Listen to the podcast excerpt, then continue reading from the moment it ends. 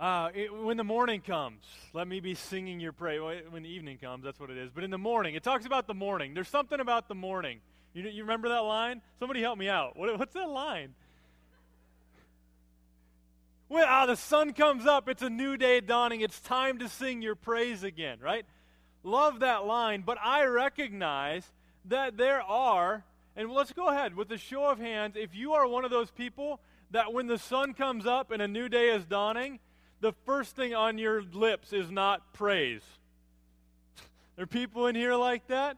There, there's some people that, if it was possible to be allergic to a time of day, you would say, I'm allergic to morning. I just, I don't function well. And then there's other people that that is their best time of day. They wake up and it's, it's, it's go time. And when those two people live in the same house, that can be stressful, right? Because you wake up and you're kind of going around in that state of half sleep, your eyes are partially open, you're not even sure, you've got this mix on your face. It's like this look of sort of confusion, sort of disgust, sort of even anger, and you're just kind of like, I can't believe it's morning. And then the other person in your house that likes mornings, they're all bubbly and they say something like, Well, be happy. And you're like, I don't want to be happy right now. I just don't tell me to be happy. I don't feel like being happy. Um, some of you are like that. And we're going to, this morning, open up to a passage in which we're commanded to be happy. And some of you don't like to be told, be happy.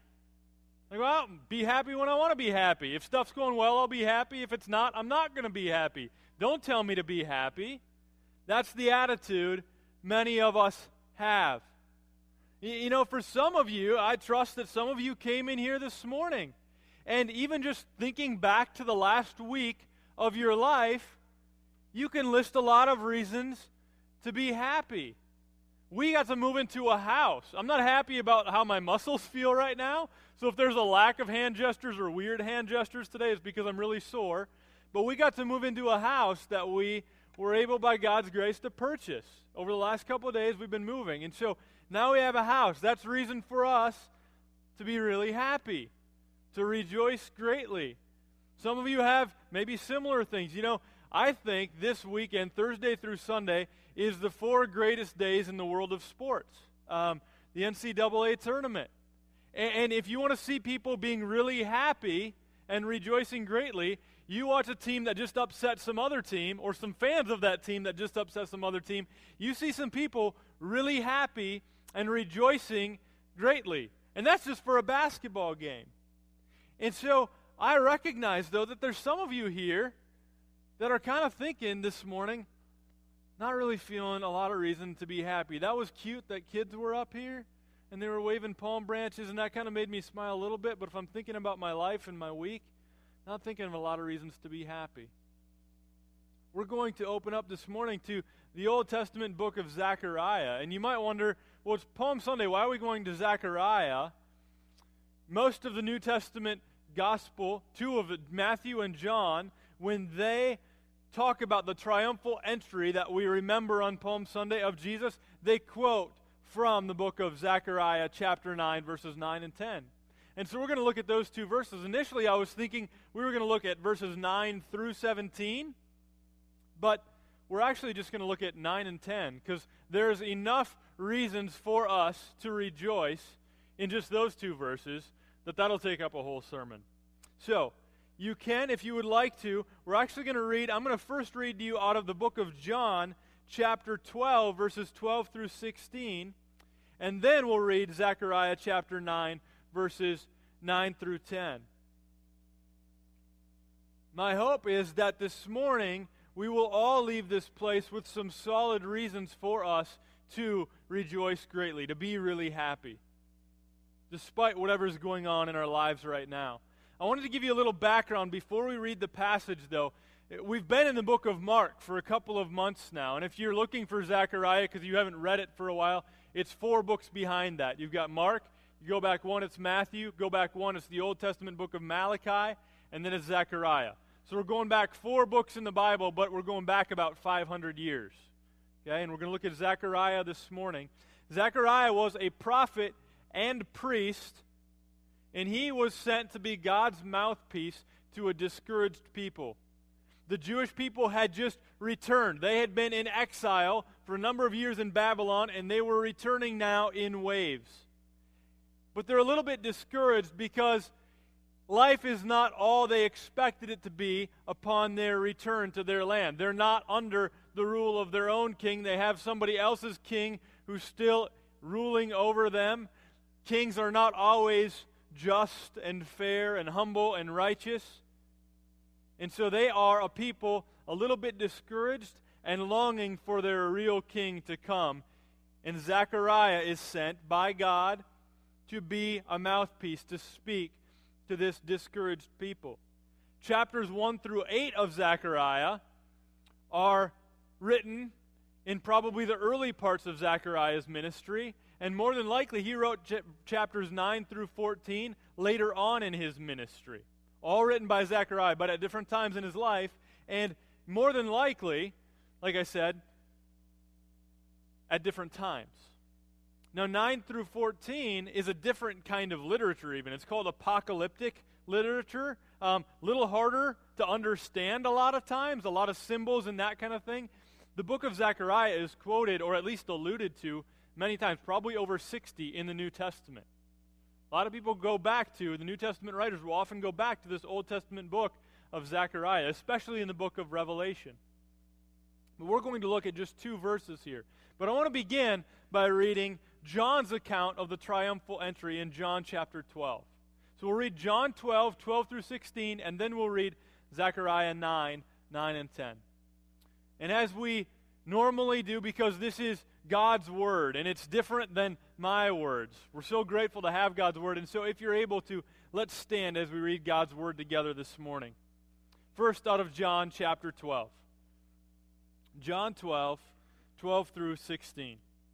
The next day, the large crowd that had come to the feast heard that Jesus was coming to Jerusalem.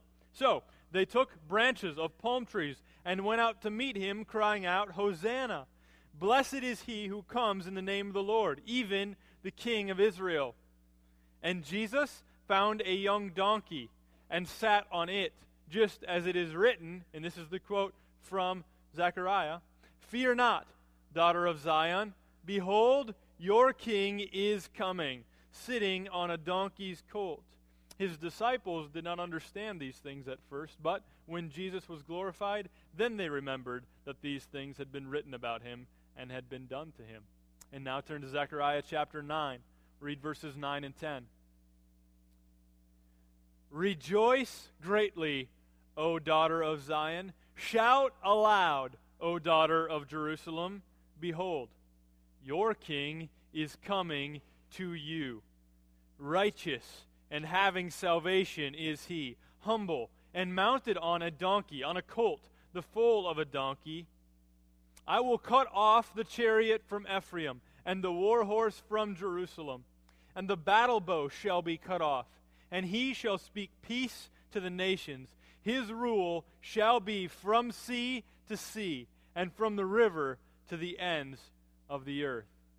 You can be seated. Just a note, I will be hopping around the Bible a lot today. I've tried to put all the references I'll go to up on the screen, and so it might be helpful for you to take out that sermon outline page and write those down. You probably won't have time to turn to each of them this morning. Let's pray. God, thank you for your word, that it calls us often to do things that are not natural to us. And so, God, I pray that through the power of your Holy Spirit, you will cause us to be this morning, even though it might not feel natural for all of us, that you would cause us to rejoice greatly. That we would be a people who is really happy because our King has come.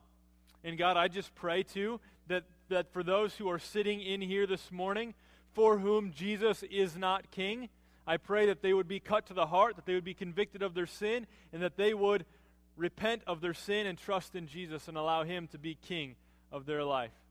In Jesus' name, amen. So, Zechariah chapter 9, two verses we're going to go through this morning. Zechariah chapter 9, verse 9 begins with a command. rejoice greatly. You could also say, be really happy. Rejoice greatly. Rejoice. I looked it up this morning because I hadn't done this before, but rejoice in Hebrew, and I don't know Hebrew. I know Greek, not Hebrew. But, but rejoice, Hebrew is the language that Zechariah originally wrote in. Rejoice has with it this meaning of being so happy that you spin around. Okay? Little kids do that. Most of us, if we tried to do that, might like pull something. But maybe you've seen kids that are so happy, they, they just like, they want to twirl around. And it's just a way for us to rejoice greatly. So he's saying, be really happy to these people who probably at this time are a bit discouraged and not very happy. And we get this command. And it's not the only time in Scripture that you see a command to rejoice. You might even have a memory verse somewhere in your mind where you remember, yeah, that's right, God told me to rejoice. There's a lot of commands in Scripture to rejoice. When are you supposed to rejoice? Well, Philippians 3 1, Philippians 4 4, 1 Peter 4 13 all give us reasons to rejoice. Philippians 4 4 says, Rejoice in the Lord always. I'll say it again rejoice. Okay? Command from God through Paul to the Philippian church and then also to us to say, Rejoice in the Lord always. I'll say it again rejoice. So when are you supposed to rejoice? Always. Okay? How are we supposed to rejoice? Psalm 2:11 would be I mean again, many places you could go to find these, but in Psalm 211, you want to know how we're supposed to rejoice? I got to get there. I told you it'd take a while to flip there, and I forgot to mark these in my Bible, so it'll take me a while to flip there too. Psalm chapter 2, verse 11 says, Serve the Lord with fear and rejoice with trembling. So, how are you supposed to rejoice? There's a little bit of this kind of trembling before the God whom we're rejoicing in because we know who He is. And then more, you could look at who is supposed to rejoice. You could look at Psalm 40, verse 16, Psalm 90, verse 14, Psalm 96, verse 11. You want to know what we're supposed to rejoice about? A lot of places you could turn to in Scripture. One that's been really meaningful to me lately is Luke chapter 10, verse 20. And in Luke chapter 10, verse 20, Jesus had just sent out 72 disciples and given them authority to do ministry in his name. It's a privilege for me to be your pastor, and God has given me, and you have allowed me to have the authority to be your pastor, and I'm enjoying it greatly. And, and I was reading through the book of Luke, and it really hit me in Luke chapter 10, verse 20, where the disciples returned to God. In verse 17, it says, The 72 returned with joy. They came back and they're just blubbering about how fun it is to do ministry. They're so excited about doing ministry, and they said, they return with joy, saying, Lord, even the demons are subject to us in your name. They're excited. And Jesus acknowledges their excitement and says, Yes, you should be excited. But then Jesus says this to them He says, Nevertheless, do not rejoice in this, that the spirits are subject to you. Okay? He says, I know you're having a lot of fun doing ministry, but don't make that be the source of all of your joy. Because, and I've only been in pastoral ministry for seven and a half years, but I know it goes up and down. There's seasons that are really good, and then there's seasons that are tough. And so the command is don't rejoice only when things are going really well. Don't rejoice in this, but rejoice that your name is written in heaven. That's good. That's not going to change. For those of us who have been saved, our names are written in heaven, and so we have all the reason in the world to rejoice just because of that, whether things are going well or not well. Rejoice because your names are written in heaven, says in Luke 10 20. Now, the rest of the passage this morning is going to give us at least five reasons for us to rejoice. Now, for Zechariah, you need to know this. For Zechariah, all five of these things that he prophesies in Zechariah 9, 9, and 10, all five of them are future for him and his people. All five of them are yet to happen in Zechariah's time. But for us, three of the things that I'm going to mention have already happened, and two are yet to happen. Okay? It, it was Zechariah was prophesying, and some of the things he was prophesying about would happen 500 years later. And those promises of God were fulfilled in Jesus. But some of the things will still be fulfilled in Jesus, but are still future even for us. That makes sense? Okay, so Zechariah is prophesying about two different times, all future for him, some past for us, some future for us. So let's start with rejoicing greatly in what has happened. From our perspective, what has already happened. Here are three reasons for us to rejoice greatly this morning because of what has already happened. Zechariah chapter 9, verse 9 says, Rejoice greatly, O daughter of Zion. Shout aloud, O daughter of Jerusalem. Now, now you might think, well, I'm not a daughter of Zion or a daughter of Jerusalem, so I guess this command is not for me. This is about a specific people at a specific time, people who lived in Jerusalem at the time of Zechariah. And in a sense, that's true, but as we go on in this passage, I think you'll see that this certainly is something that becomes much more global in its scope. And so it is something that applies to us. But I like those terms. As God addresses his people and commands them to rejoice greatly, those terms, he uses family language. He says, daughter of Jerusalem, daughter of Zion. God is reminding his people, his covenant people, of his tender and loving relationship that he has with them when he uses terms like that. He looks at them and he says, Rejoice greatly, O daughter of Zion. O daughter of Jerusalem. It's like, You're mine. I've called you to myself. You're, you're like my, my little girl. Okay? So he uses that tender relational kind of language. And then he says, Behold, your king is coming to you.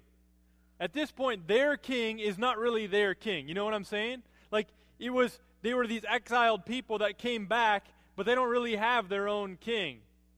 They've got some other person's king that's king over them. So this promise sounds really good to them that their king, he says, Behold, your king is coming to you. They don't have to go find him, and he's not going to be somebody else's king. This is their king coming to them. And behold is a word that was just there to get people's attention. It's like us saying, Look! Okay?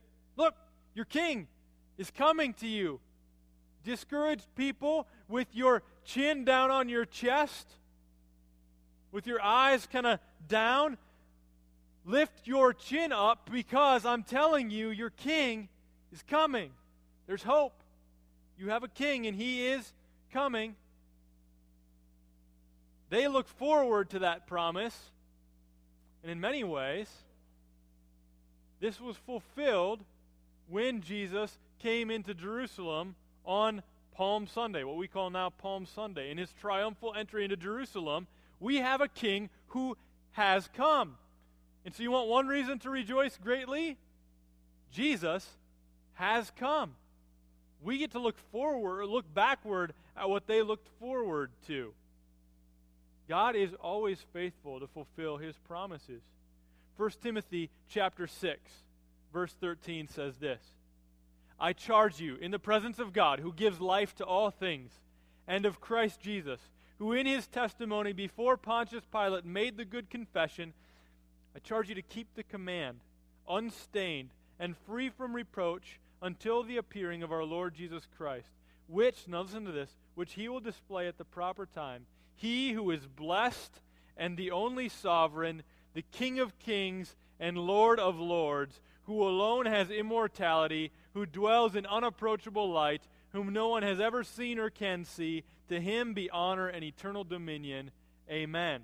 That's Paul's word to Timothy, celebrating Jesus as the King of kings and Lord of lords. Our King has come.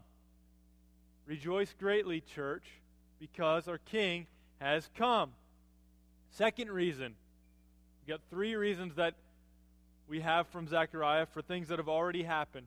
One is the king has come. The next one is, it says, look at Zechariah 9 9. Behold, your king is coming to you, righteous and having salvation, is he? Righteous. Okay? Righteous and having salvation. I'm going to talk about the having salvation one first because that's a little more confusing. Um, your version might say endowed with salvation. Now, it's a hard thing to translate, and that's why it's translated a couple different ways. The new NIV, if you've got the newer version of the NIV, they even just use one word. It just says victorious. So it's a hard thing to translate, but it talks about the king being saved by God's intervention. Now, we know that Jesus didn't need to be saved in the sense that we need to be saved, right? I mean, there's no sin in him, and so he didn't need to be saved. So, how is this about Jesus? Well, it's talking about a, a different sense of salvation, not the spiritual kind, but a physical kind. That, that God intervened, that when Jesus died on the cross, it says in Scripture that God raised him from the dead. It's the work of the Father, or by the, the same Spirit that raised Jesus from the dead, the work of the Holy Spirit raising Jesus from the dead. So, in that sense, he is endowed with, or he has, he possesses salvation, right? So that's what that means. And then it says, righteous. Your version might translate that just. These people sat under a government that was not always just, it was not fair. But they had this promise given to them that their king who was coming, he was going to be righteous. Their king is going to be just. This gives them a lot of hope in a corrupt government. There's a lot of people sitting under, in our government, I mean, as much as we complain about it, is really pretty good compared to a lot of governments all over the rest of the world where people suffer under some pretty intense corruption in their government. And this is a great word of hope to them. Your king is coming, and he is righteous, he is just, he is a good king who is coming. Listen to 1 John chapter 2 verse 1 where it talks about Jesus being righteous. My little children, I am writing these things to you so that you may not sin. But, listen, if anyone does sin, we have an advocate with the Father. And here's the title that he gives to Jesus Jesus Christ, the righteous one. He is the propitiation of our sins. And not for ours only, but also for the sins of the whole world. That's the gospel. That's the good news of Jesus that Jesus is righteous. He is always right, always true, always just, and that He came to be our advocate and our propitiation, which means our wrath absorber. The, the punishment that we deserve for our sin, Jesus came to bear that for us. This is the gospel. He came to bear our sin on Himself so that we could have His righteousness as he takes on our sin. And it comes through faith in Christ. And that is reason to be really happy and to rejoice greatly because we have a king who has come, who is righteous, and has salvation. Reason number three. Reason number three, look at Zechariah chapter 9, verse 9. Behold, your king is coming to you. That's verse 1. That's reason 1. Second, he is righteous and having salvation. And then three, humble and mounted on a donkey, on a colt, the foal of a donkey. Now, this is not what you would expect. When a king shows up, right? When a king shows up, you maybe imagine this big chariot and there's a lot of gold and and there's a fanfare that comes into town in front of them, big security team with them, right? On a maybe on a chariot, maybe riding this big war horse. Powerful king coming into town. But their king coming to them, Zechariah prophesies, will come on mounted on a on a donkey, on a colt, the foal of a donkey. And I'm a, I'm a town kid. I had to look up what a colt was. Like I don't. Even, it's a little donkey. Okay, this is like a one year old. Uh, fine, laugh at me. That's fine. Um, go ahead, let it out. It's just a little donkey. He's not even. He's not even coming on like a big, powerful, experienced donkey. He's coming on a little donkey. What kind of king shows up on a little donkey? Well, according to Zechariah, a humble king. These people living under the rule of a bunch of kings who are probably power tripping. And now their king is coming humble on a donkey. That's our Jesus. In the first coming of Jesus, Jesus came with lots of humility. He was born in a stable laid in a manger, and came very, very humbly. Listen to Philippians chapter 2, verses 5 through 8. This, you maybe even want to turn there because this is good. And keep your finger there because we're going to turn there again later. Philippians chapter 2, starting in verse 5. Have this mind among yourselves, which is yours in Christ Jesus. Now, this is talking about Jesus, verse 6. Who, though he was in the form of God, did not count equality with God a thing to be grasped, but he emptied himself by taking the form of a servant and being born in the likeness of men. And being found in human form, he humbled himself by becoming obedient to the point of death, even death on a cross. That's the king that we serve. What a reason to rejoice greatly that we have a Jesus who came humbly, obedient to the point of death, even death on a cross. Colossians 1:20 says that he brings peace by the blood of the cross. That's where we ultimately see the humility of Jesus and we'll come together to remember that on Friday. We'll come together to remember the humility of Jesus as he humbles himself to become obedient to the point of death, even death on a cross. And through that, we receive peace. So that was the first coming of Jesus. In the Gospels, when we read the Palm Sunday passages, we sing even this morning, Hosanna, which was a call for people saying, Save us.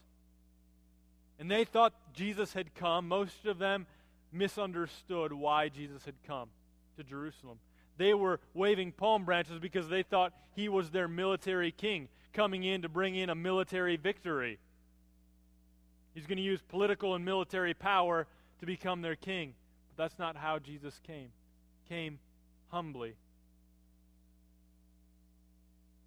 And then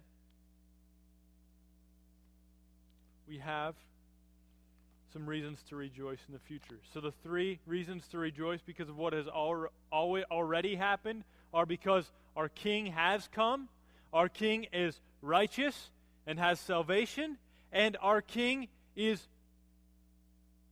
I just, I just made the point and I forgot it already, so hopefully you remember my sermons better than I do. I walked into the women's bathroom this morning at church. I, am tired. Um, oh, yes. The third point is that our king is humble and mounted on it. You probably didn't need to know that, and I'm sorry if you were the woman that was in there when I went there. Um, humble and mounted on a donkey. Okay? That's humbling as well. Three reasons, though, to rejoice because of what has already happened. And now, we turn to verse 10 we'll have our final two reasons to rejoice this morning, and it's because of what will yet happen. Rejoicing greatly in what will happen. Zechariah chapter 9, verse 10. Here's what God promises through Zechariah I will cut off the chariot from Ephraim, and the war horse from Jerusalem, and the battle bow shall be cut off. And he shall speak peace to the nations. A people living in the midst of an area that still today is just rattled constantly by war. Don't you get sick of it? Reading or watching the news and hearing about more war, much of it in that one area of the world. Yet this king who is coming says he will cut off the chariot and the war horse and break the battle bow and he will speak peace. We long for that.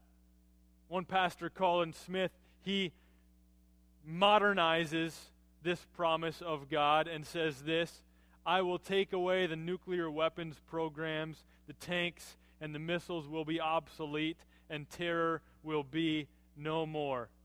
And then he says Zechariah sees a day when there will be no more defense budgets because there will be no more enemies to defend against. And he says this is not some kind of secular dream held by naive people. We're talking about your king bringing racial reconciliation between Jew and Gentile. economic reconciliation between North and South, and political reconciliation between East and West.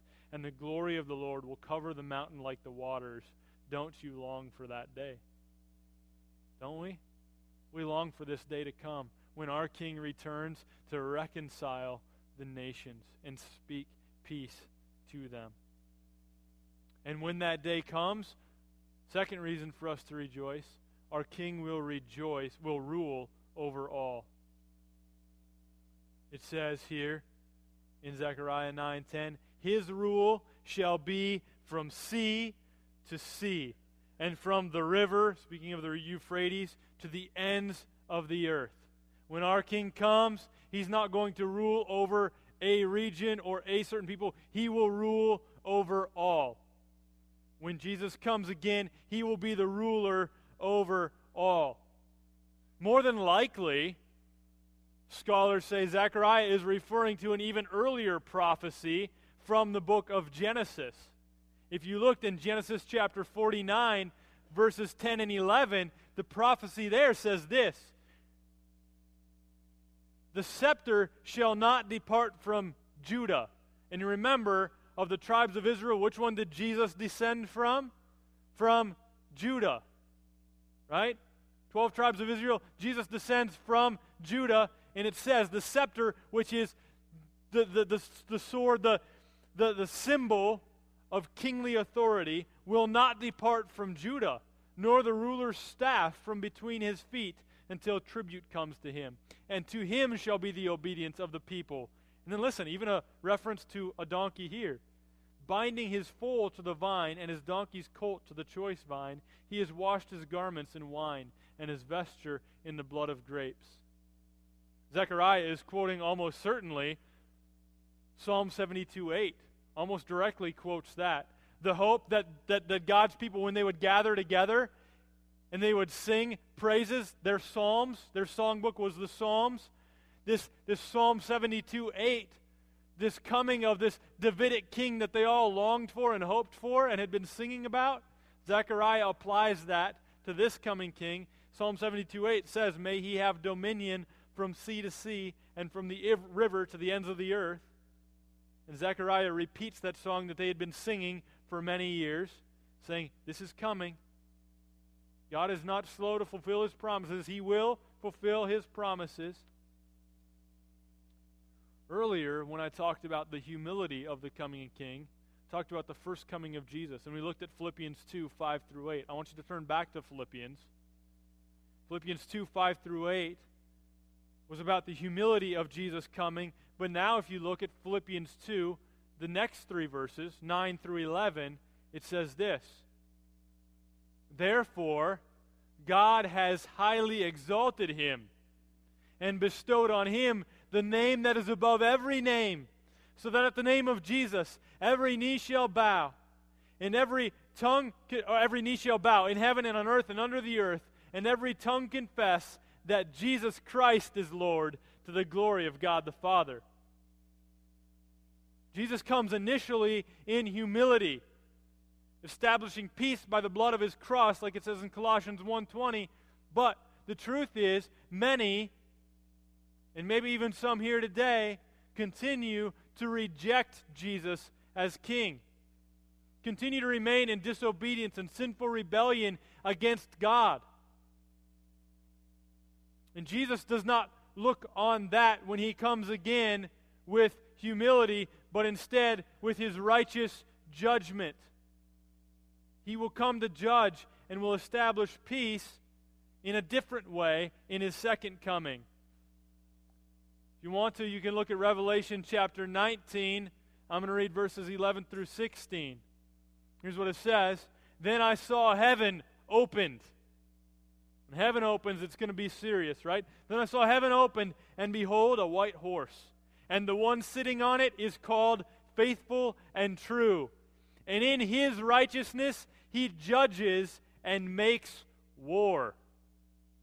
His eyes are like a flame of fire, and on his head are many diadems, and he has a name written that no one knows but himself. He is clothed in a robe dipped in blood, and the name by which he is called is the Word of God. This is Jesus. And the armies of heaven, arrayed in fine linen, white and pure, were following him on white horses, and from his mouth comes a sharp sword with which to strike down the nations, and he will rule them with a rod of iron. He will tread the winepress of the fury of the wrath of God the Almighty, and on his robe and on his thigh he has a name written King of Kings and Lord of Lords.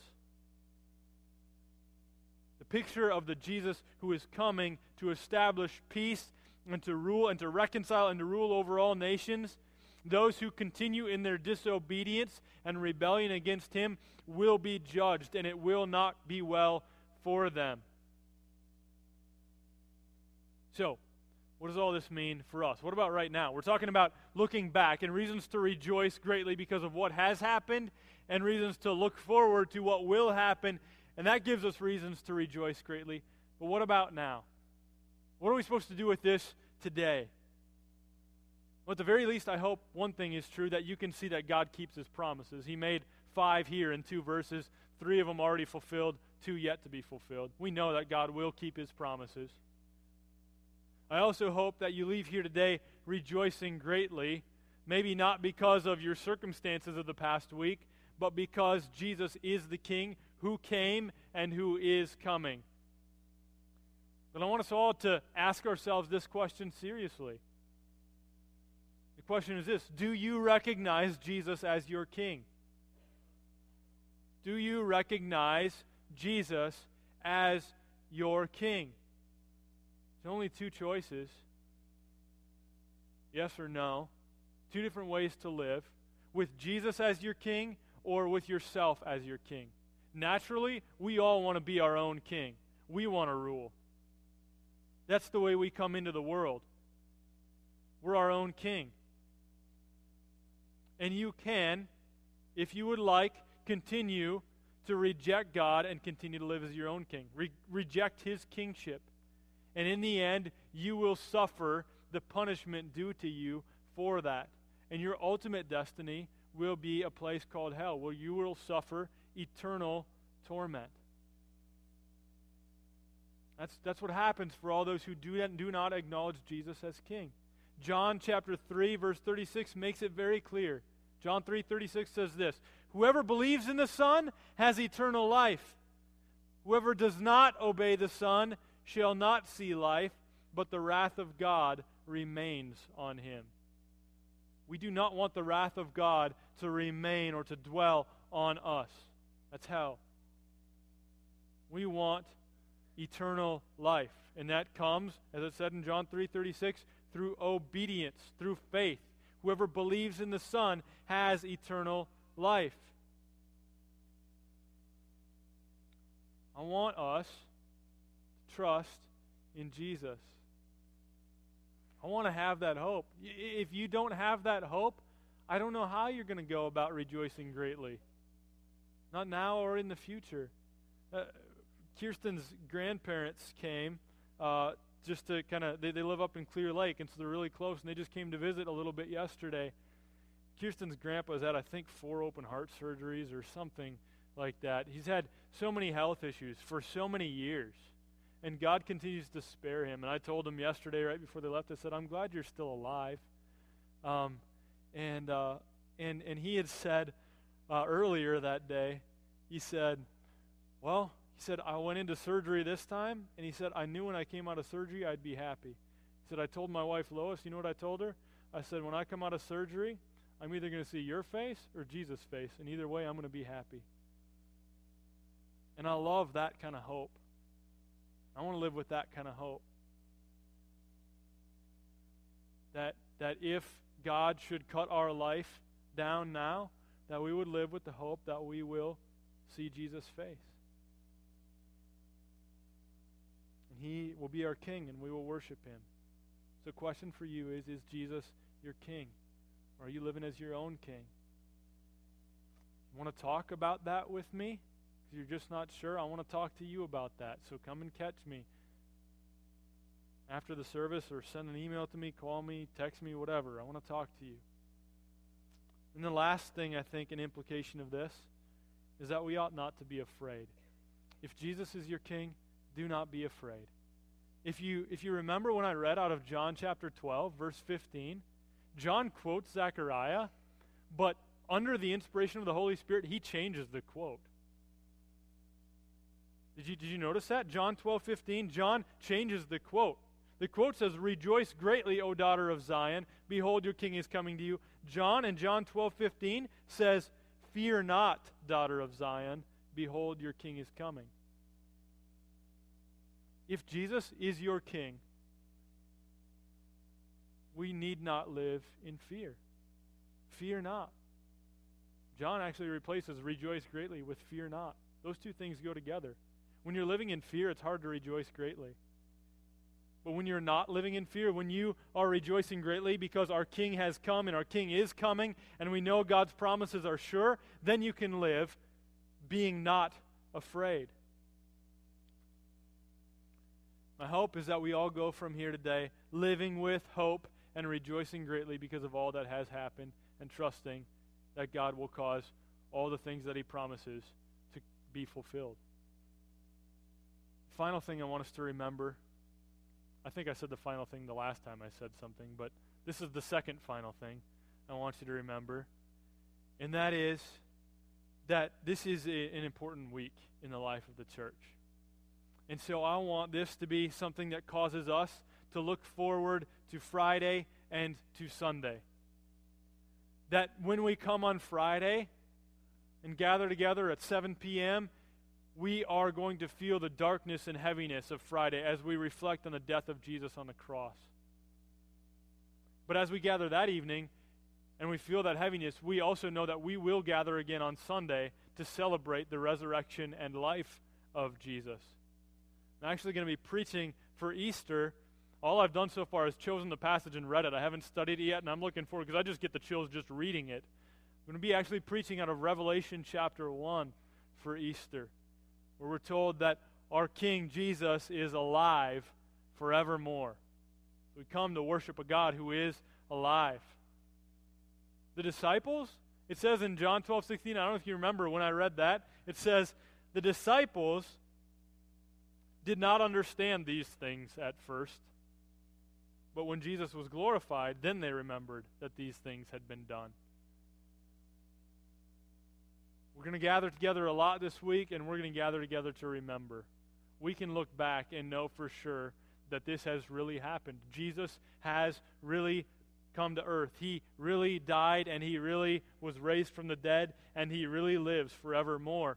And for that, we have reason to rejoice greatly. And so that causes us also to look forward to not only Friday and Sunday, but to look forward to his second coming, what I call that day.